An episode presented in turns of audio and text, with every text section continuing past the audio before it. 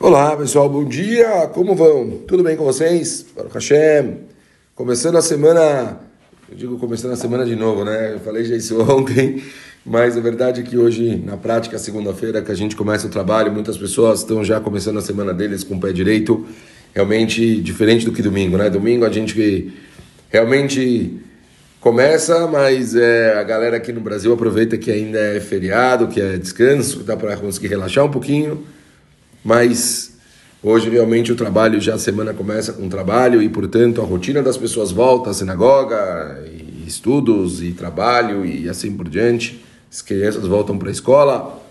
Com certeza, essa volta à rotina aí que a gente é, tem que se acostumar, né? Voltar, recomeçar.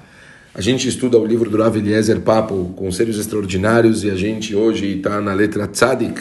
A palavra de hoje é uma palavra difícil, Porém, a gente vai é, tentar estudar e aprender um outro lado, quer dizer, como, como deveríamos idealmente ver essa palavra. A palavra de hoje é tsar, sofrimento. Vamos ver o que fala o Rav Eliezer sobre isso. Ninguém deve preocupar-se com dor alguma, exceto a dor dos céus. Isso pode ser explicado por meio da seguinte parábola: Um pai viu seu filho construindo uma casa com madeira e palha. O menino se alegrava com o seu trabalho, até que veio um homem e colocou sua casa abaixo. A criança foi até seu pai em prantos, certo de que ele mataria aquele homem. Ao invés disso, o pai começou a rir, pois sabia que aquela pequena casa não tinha importância. A dor daquela criança era a consequência do seu parco entendimento e inexperiência. Assim falou Rav Eliezer Papo. As dores que a pessoa sofre nesse mundo são os resultados de sua falta de conhecimento e compreensão. Assim como o pai dá brinquedos a seus filhos para alegrá-los, Hashem dá para a gente presentes para alegrar.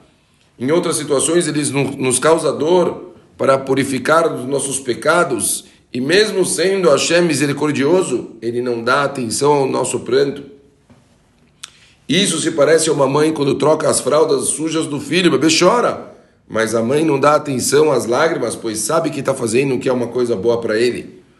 Da mesma forma, quando um médico ele coloca, ele vai colocar uma, como se fala, uma nota, né? ele, ele prescreve as, eh, tudo como deve ser, algumas vezes tem que fazer certas, às vezes até cirurgias, tirar alguma coisa, então, muitas vezes, o paciente ele está sofrendo, mas é algo que o médico entende que é para o bem dele.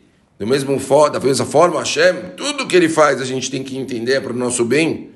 Mesmo que a gente não entende isso, mesmo que a gente muitas vezes se frustra, temos que entender que isso faz parte das nossas é, frustrações. A gente é ansioso por natureza e, portanto, a gente não consegue captar o que realmente está acontecendo à nossa volta. Continua o Ravapo. É adequado, no entanto, sentirmos dor pelo amargor dos céus, ou seja, a gente tem que lamentar a destruição do Beit HaMikdash.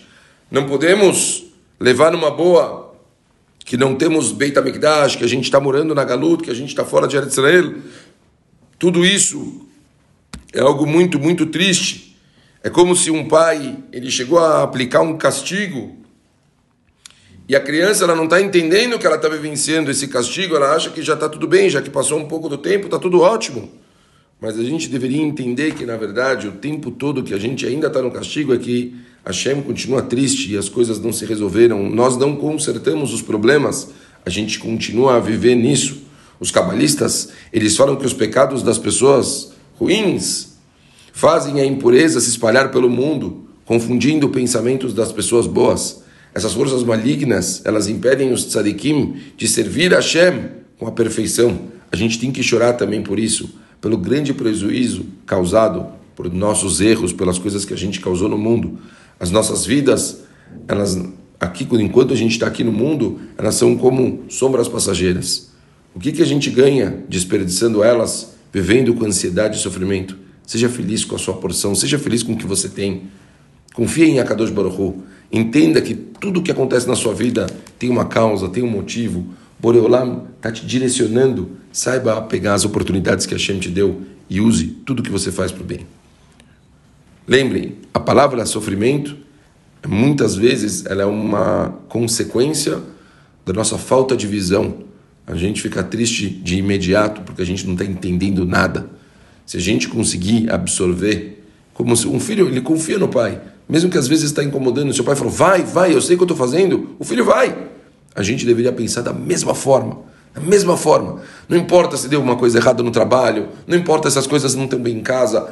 Se você está fazendo uma coisa correta, continua no seu caminho. Se você está na dúvida se o que você está fazendo é correto, reza para Hashem, fala com uma pessoa mais sábia, pega um conselho, estuda a Torá, mas confia. Se as coisas estão acontecendo é porque Boreolam com certeza está com você e com certeza você está passando por isso por algum motivo muito justificável e você vai crescer demais com todo esse eh, processo, com toda essa vivência.